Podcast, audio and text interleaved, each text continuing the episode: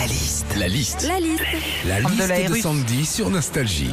C'est le mois sans tabac, un grand défi collectif pour inciter le maximum de fumeurs. C'est pas bête, arrêter de fumer pendant 30 jours.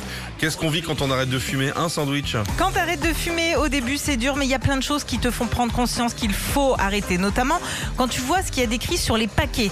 Fumer provoque l'impuissance, fumer rend aveugle, fumer tue. Alors oui, fumer tue, mais tue aussi ton entourage vu ton haleine. On arrête de fumer, au bout d'un certain moment, on est moins fatigué, on retrouve son souffle et c'est là que tu dis que la nature est bien faite quand même. hein. Bah oui, parce que quand t'arrêtes de fumer, t'es tellement énervé H24 qu'il t'en faut du souffle. hein. Je te dis que je vis très bien, arrête la clope.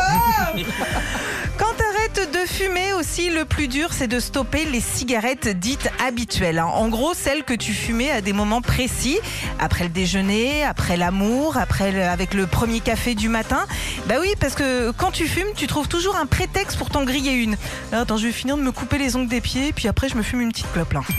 Enfin, quand t'arrêtes de fumer, t'as des applications qui te disent quoi faire pour te passer l'envie de fumer. On te conseille, par exemple, bah, de prendre une douche, de boire un verre d'eau ou même de faire une séance de yoga. Alors bon, quand t'es au taf, autant le verre d'eau, ça passe, autant faire la posture de la sauterelle tête en bas dans l'open space, c'est moins sûr. Retrouvez Philippe et Sandy, 6h, 9h sur Nostalgie. Nostalgie.